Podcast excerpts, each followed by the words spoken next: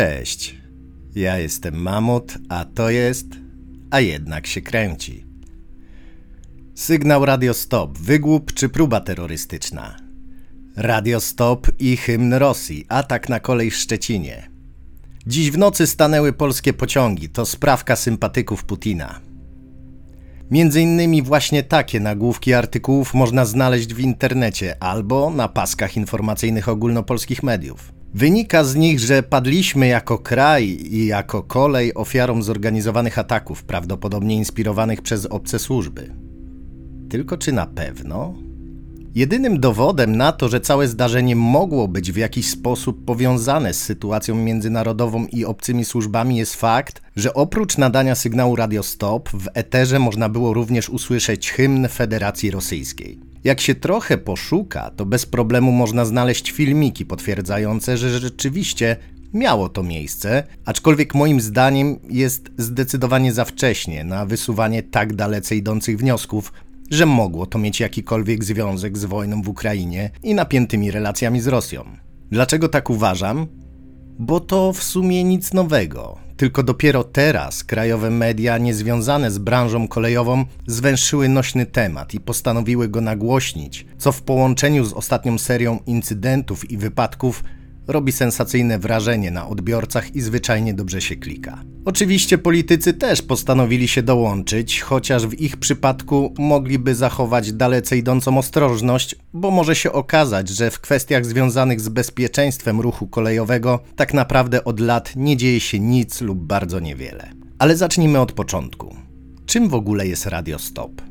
Jest to stosunkowo prosty system bezpieczeństwa wchodzący w skład automatyki bezpieczeństwa pociągu. Działa on w ten sposób, że poprzez naciśnięcie na radiotelefonie znajdującym się w pojeździe kolejowym lub na nastawni przycisku alarm zostaje wysłany do wszystkich pojazdów kolejowych operujących na tej samej częstotliwości i w zasięgu działania radiotelefonu modulowany dźwięk, który powoduje zadziałanie przekaźników elektropneumatycznych i wdrożenie nagłego hamowania. Jeśli nie zadzieje się to automatycznie, maszynista ma obowiązek ręcznego wdrożenia nagłego hamowania. W obu przypadkach należy się potem upewnić, co było przyczyną nadania sygnału i w przypadku braku przeszkód do dalszej jazdy, dyżurny ruchu odpowiedzialny za dany odcinek szlaku kolejowego kolejowego wyraża zgodę na kontynuowanie jazdy. To tak w ogólnym skrócie. A brzmi to dokładnie tak. Mało przyjemny dźwięk, ale właśnie taki ma być.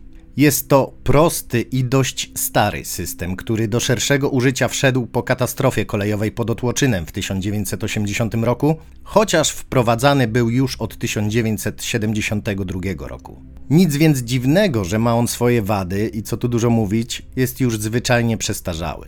Pierwszą i zasadniczą wadą jest to, że jeśli radiotelefon na pojeździe kolejowym jest wyłączony albo ustawiony na inny kanał łączności, to zwyczajnie nie odbierze on nadanego sygnału alarm. Drugą i w sytuacjach, o których będziemy dzisiaj mówić, właśnie ta wada dała o sobie znać, jest to, że łączność kolejowa w Polsce nie jest w żaden sposób zabezpieczona. Nie ma żadnego szyfrowania, częstotliwości są szeroko dostępne w internecie i włamanie jest bardzo proste. Nie potrzeba żadnych skomplikowanych urządzeń czy szczególnej wiedzy, wystarczy chińskie radyjko za stówkę lub dwie, a wszelkie informacje są dostępne w internecie.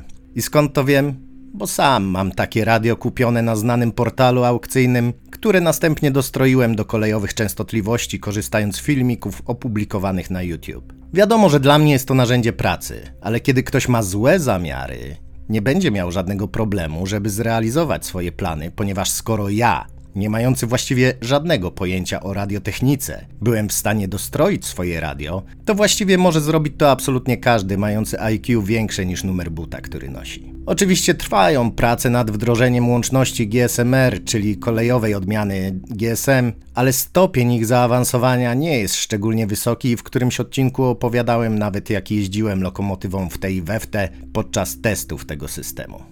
No ale dobrze, skoro już wiemy, co to radio stop i jak on działa, to pora opowiedzieć o przypadkach nieuprawnionego nadania sygnału alarm, jak to jest określone w nomenklaturze kolejowej. Cała medialna akcja rozpoczęła się po tym, jak wieczorem 25 sierpnia o godzinie 21.23 w okolicach Szczecina został po raz pierwszy użyty sygnał radio stop. Następnie miał być używany jeszcze wielokrotnie, a w międzyczasie można było również usłyszeć hymn Federacji Rosyjskiej oraz kilka słów poszukiwanego listem gończym przez Trybunał Karny w Hadze zbrodniarza Władimira Putina. Wszystko skończyło się około 23.30. Opóźnienia miało doznać 23 pociągi pasażerskie i 18 towarowych. I to jest wszystko, co wiemy na pewno.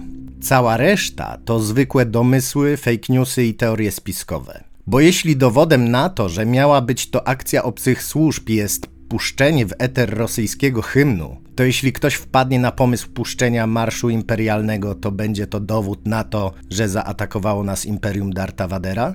Równie dobrze ktoś obeznany w naszym systemie łączności kolejowej wykorzystał sytuację i to, jak na słowa takie jak bezpieczeństwo, Rosja, Putin reagują nasze władze i postanowił włożyć kij w mrowisko celem zwrócenia uwagi, że system nie posiada absolutnie żadnych zabezpieczeń przed ingerencją z zewnątrz. Bo już w kilka godzin później odezwały się głosy np. pełnomocnika rządu do spraw bezpieczeństwa przestrzeni informacyjnej, pana Stanisława Żaryna, który mówił: Agencja Bezpieczeństwa Wewnętrznego we współpracy z innymi instytucjami PKP, Policją, UKE oraz Służbą Ochrony Kolei prowadzi działania mające na celu ustalenie przyczyn nieuprawnionego wykorzystania systemu łączności używanego do zarządzania ruchem kolejowym w Polsce.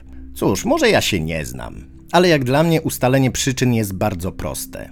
Mianowicie system ten został wykorzystany przez osoby nieuprawnione, bo mogą to zrobić. Tak, zaraz pewnie podniosą się głosy, że przecież to nielegalne i w ogóle. Jasne. Jazda po pijaku też jest nielegalna i nie oznacza to, że nie ma pijanych kierowców. Zawsze znajdzie się ktoś, kto prawo traktuje wybiórczo albo żyje według Pawlakowej maksymy, że sąd sądem, ale sprawiedliwość musi być po naszej stronie. Niestety, ale każdego roku dochodzi do takich sytuacji, aczkolwiek nie ma oficjalnych statystyk publikowanych przez zarządcę infrastruktury i możemy jedynie opierać się na danych szczątkowych ale i one potrafią powiedzieć bardzo dużo. W maju 2021 roku rzecznik Komendy Regionalnej Straży Ochrony Kolei w Opolu Adam Radek w wywiadzie dla jednego z branżowych czasopism powiedział: W kwietniu na terenie województwa opolskiego mieliśmy cztery takie przypadki. W skali całego kraju mówimy już o 60 zdarzeniach. Niestety jest problem w namierzeniu nadajnika i osoby go obsługującej. No jest, i to spory. Mimo, że PLK raczej nie lubi poruszać tego tematu, to jednak Państwowa Komisja Badania Wypadków Kolejowych publikuje roczne sprawozdania, w których od jakiegoś czasu pojawiło się, kto i w jakich przypadkach nadał drogą radiową sygnał alarm. Przypomnę tylko, że użycie systemu radiostop jest rejestrowane i jeśli urządzenie, które nadało sygnał jest, nazwijmy to kolejowe, to z łatwością można je zidentyfikować. Więc co możemy wyczytać w sprawozdaniu PKBWK? Rok 2020. Sygnał alarm nadano 691 razy, w tym w 50 przypadkach był on uzasadniony.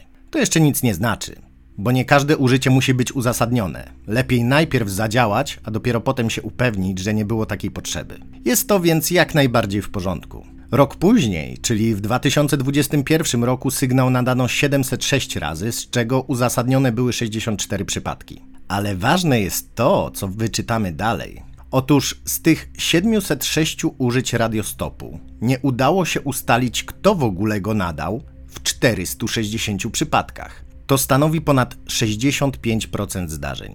Rozumiecie, sygnał alarm był użyty 460 razy i nie wiadomo przez kogo i po co. Więc ja się pytam, poważnie?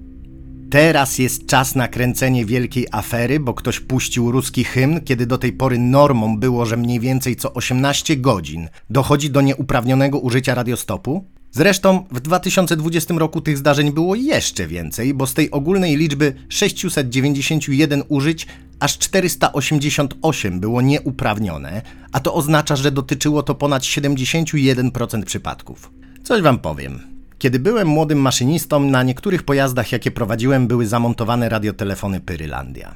Ja wiem, że miło by było, gdyby były produkowane w Poznaniu, bo wyszedłby z tego dowcip, ale firma jest z Warszawy. Swoją drogą ich radiotelefon właśnie znalazłem na Allegro, kilka lat temu sprzedał się za 800 zł. W każdym razie dużą wadą tego radiotelefonu była jego czułość. W Bydgoszczy znajdują się kolejowe zakłady łączności i bardzo często sygnał, który był nadawany podczas prób, był wyłapywany przez nasze pojazdy i bum, stoimy. Wszyscy doskonale o tym wiedzieli. I co?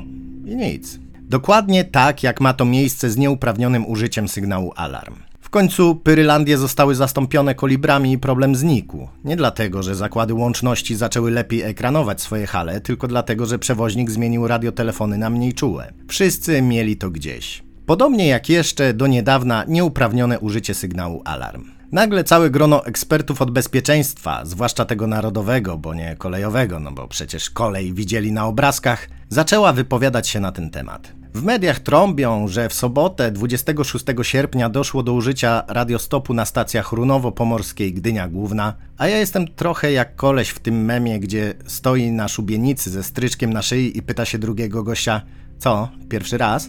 Już w 2010 roku pewien koleś z krótkofalówką w Skierniewicach i okolicach użył radiostopu 32 razy, zanim udało się go zatrzymać. A teraz pomyślcie, jak bardzo od tego czasu rozwinęła się technologia i jak spadły ceny nieskomplikowanego sprzętu elektronicznego. Ja jeszcze kilka lat temu płaciłem za swój radiotelefon 200 zł. Dzisiaj ten sam model można dostać za 8 dych przy wysyłce z Chin lub za stówkę, jeśli nie chcemy czekać i wolimy zamówić od sprzedawcy w Polsce. Więc jeśli mam to jakoś podsumować, to moje zdanie jest takie. Gdyby nie to, że ktoś wpadł na pomysł puszczenia w eter ruskiego hymnu, to pies z kulawą nogą by się tym nie zainteresował, a tak media znalazły chodliwy temat, a politycy próbują wzbudzić strach w społeczeństwie i nagle wszyscy zainteresowali się bezpieczeństwem radiołączności pociągowej, mimo że od ponad 50 lat działa ona na dokładnie takich samych zasadach i każdego roku dochodzi do setek ataków. A tak poza tym, co słychać na kolei, Ogólnie to szału nie ma. Wysokie temperatury, braki w personelu, zaniedbania itd. Tak przynoszą swoje żniwo w postaci wypadków i incydentów. A ostatni okres był szczególnie niefortunny, co zapewne wielu z Was wie z mediów, bo 24 sierpnia doszło aż do trzech zdarzeń, z czego dwa to były wykolejenia, a jedno było nazywane zderzeniem, co w pewnym sensie oddaje rzeczywistość, bo do zderzenia rzeczywiście doszło, ale ja już na sam dźwięk słowa zderzenie widzę katastrofę, a w tym przypadku dwa pociągi starły się w rozjeździe lub, jak to się czasem mówi potocznie, starły się w ukresie. Ta jedna krótka fraza pozwala nam wyobrazić sobie, co się w ogóle stało, bo zderzenia mogą być różne, a starcie w ukresie tłumaczy niemal wszystko. Przynajmniej mnie. Ale Wikipedia podaje całkiem niezłą definicję tego, czym jest owy ukres, i zgodnie z nią jest to miejsce przy zbiegających się torach, rozjazdy, skrzyżowanie torów, dokąd wolno zająć tor taborem bez uniemożliwiania przejazdu po drugim torze. Ukres jest wyznaczony przez miejsce, gdzie spotykają się skrajnie sąsiednich torów. W uproszczeniu jest to miejsce, dokąd można bezpiecznie zatrzymać skład, tak że jego obrys nie będzie zachodził na sąsiedni tor. Takie miejsce oznacza się biało-czerwonym słupkiem, nazywanym też wskaźnikiem W17. Więc jeśli dochodzi do zderzenia pojazdów kolejowych czy wagonów w miejscu zbiegnięcia się torów, mówimy, że starły się one w ukresie. I dokładnie coś takiego miało miejsce w Skierniewicach 24 sierpnia, kiedy to w bok pociągu pasażerskiego kolei mazowieckich uderza lokomotywa ET41 121 PKP Cargo ciągnąca węglarki. W efekcie zderzenia pierwszy człon lokomotywy wykoleja się i zagłębia w podbudowę toru, a poszycie zespołu trakcyjnego kolei mazowieckich zostaje poważnie uszkodzone. Nikt nie odniósł obrażeń, ale co oczywiste utrudnienia trwały dość długo. Generalnie sytuacja nie będzie stwarzała problemu komisji powypadkowej, jeśli chodzi o ustalenie przyczyny pierwotnej tego zdarzenia, ponieważ stacja Skierniewice ma scentralizowane urządzenia sterowania ruchem komputerowe i każde działanie jest zapisane. Ułatwia to pracę dyżurnemu, który układa drogę przebiegu po prostu klikając na ekranie komputera i dokładnie w ten sam sposób podaje sygnały na semaforach, ale także ułatwia to pracę komisji, bo każde działanie jest rejestrowane, a wszelkie nieprawidłowości są wychwytywane przez czujniki. Zupełnie inaczej jest to przy urządzeniach starego typu, gdzie czasami trzeba poddać rozjazdy i inne elementy infrastruktury szczegółowym badaniom, bo na przykład jeśli rozjazdy są przekładane przy użyciu pędni, czyli długich stalowych lin, nie można być na 100% pewien, czy iglica rozjazdu dolega w sposób właściwy do opornicy. Przy sterowaniu komputerowym takie rzeczy są wychwytywane natychmiast. Dlatego już w kilka godzin po tym wypadku były już dostępne wstępne ustalenia co do przyczyny pierwotnej a było nią niezatrzymanie składu kolei mazowieckich przed semaforem wjazdowym wskazującym sygnał S1 stój. W tym samym czasie po sąsiednim torze w kierunku przeciwnym do zasadniczego, czyli żeby lepiej to zobrazować pod prąd, chociaż to nie do końca dobre określenie, jechał pociąg towarowy. Oba więc jechały w tym samym kierunku. Z tego co wiadomo, na tym etapie dochodzenia pociąg towarowy miał podany wjazd do stacji Skierniewice, ale musiał przeciąć drogę pociągu osobowego, dlatego ten miał na semaforze wyświetlony sygnał stój. I to jest jakby cała historia. Oczywiście dochodzenie będzie obejmowało dużo więcej kwestii, jak stan psychofizyczny maszynistów, ważność ich uprawnień, znajomość szlaku, a nawet jak długi mieli wypoczynek przed podjęciem służby.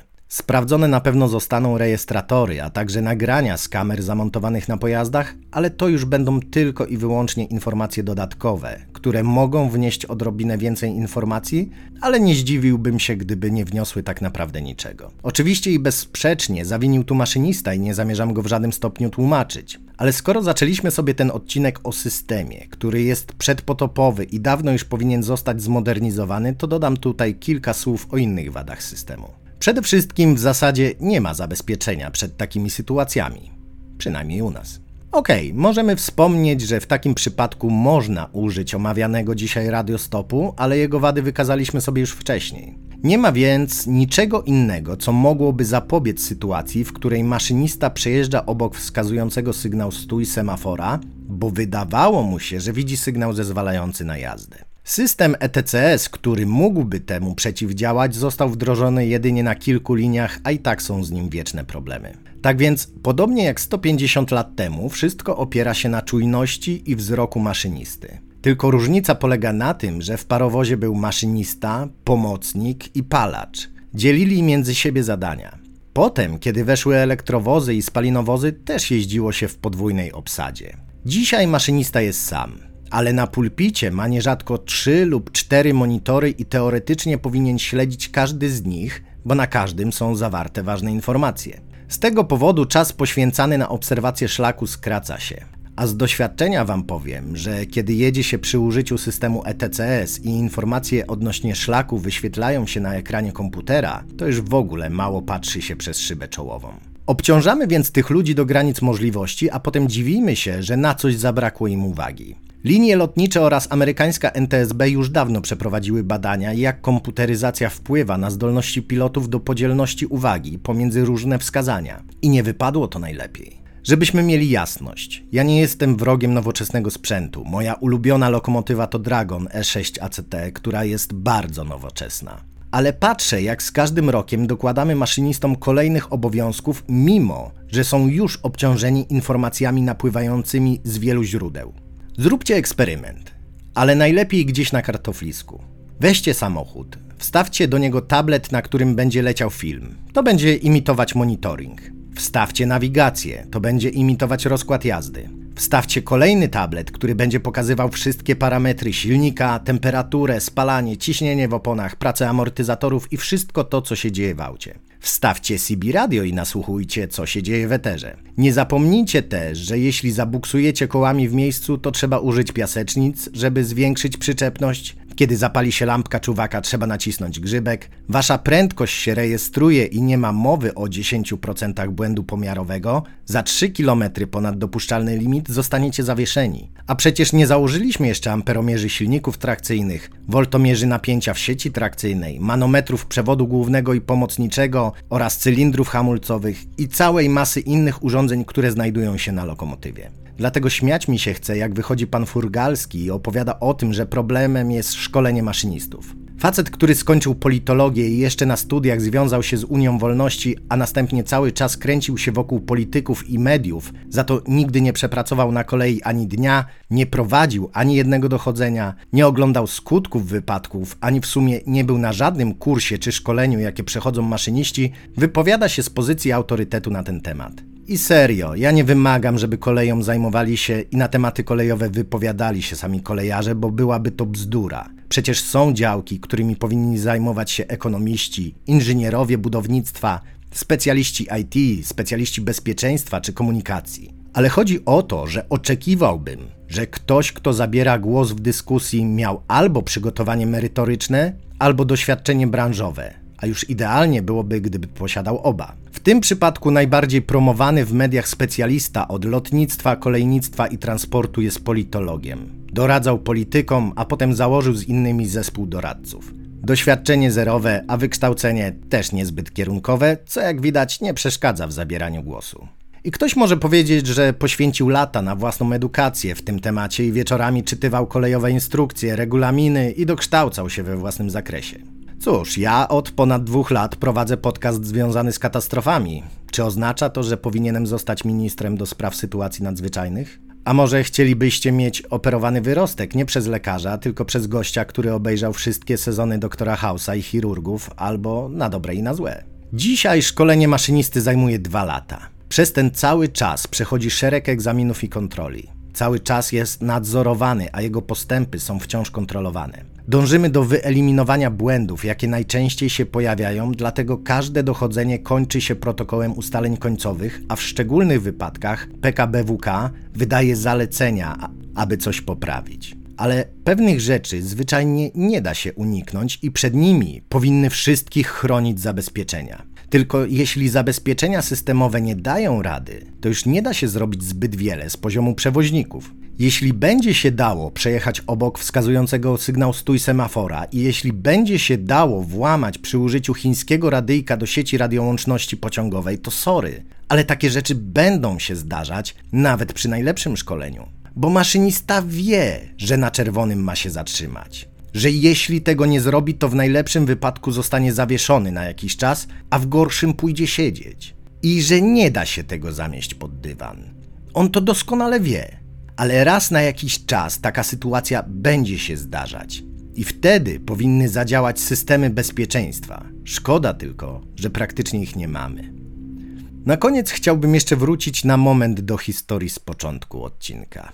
W niedzielę 27 sierpnia do nieuprawnionego użycia sygnału alarm doszło kilkukrotnie także w Białymstoku. Tutaj służby zatrzymały dwóch podejrzanych, a w mieszkaniu jednego z nich znaleziono sprzęt krótkofalarski. Teraz trwa ustalanie, co mieli wspólnego z atakami w Szczecinie, Gdyni itd. Tak Jeśli miałbym obstawić to na 99,9%, nie mieli nic wspólnego, ale o tym już raczej się nie dowiemy, bo potrzebny był szybki sukces. Problem w tym, że już po zatrzymaniu 24 i 29-latka ktoś nadał sygnał alarm we Wrocławiu. A teraz sobie przypomnijcie, co mówiłem wcześniej. Średnio do takiej sytuacji dochodzi co 18 godzin. I nie potrzeba ruskich agentów. Mamy dość własnych idiotów. Pikanterii całej sytuacji dodaje fakt, że jeden z zatrzymanych okazał się policjantem. To tyle na dzisiaj. Do usłyszenia.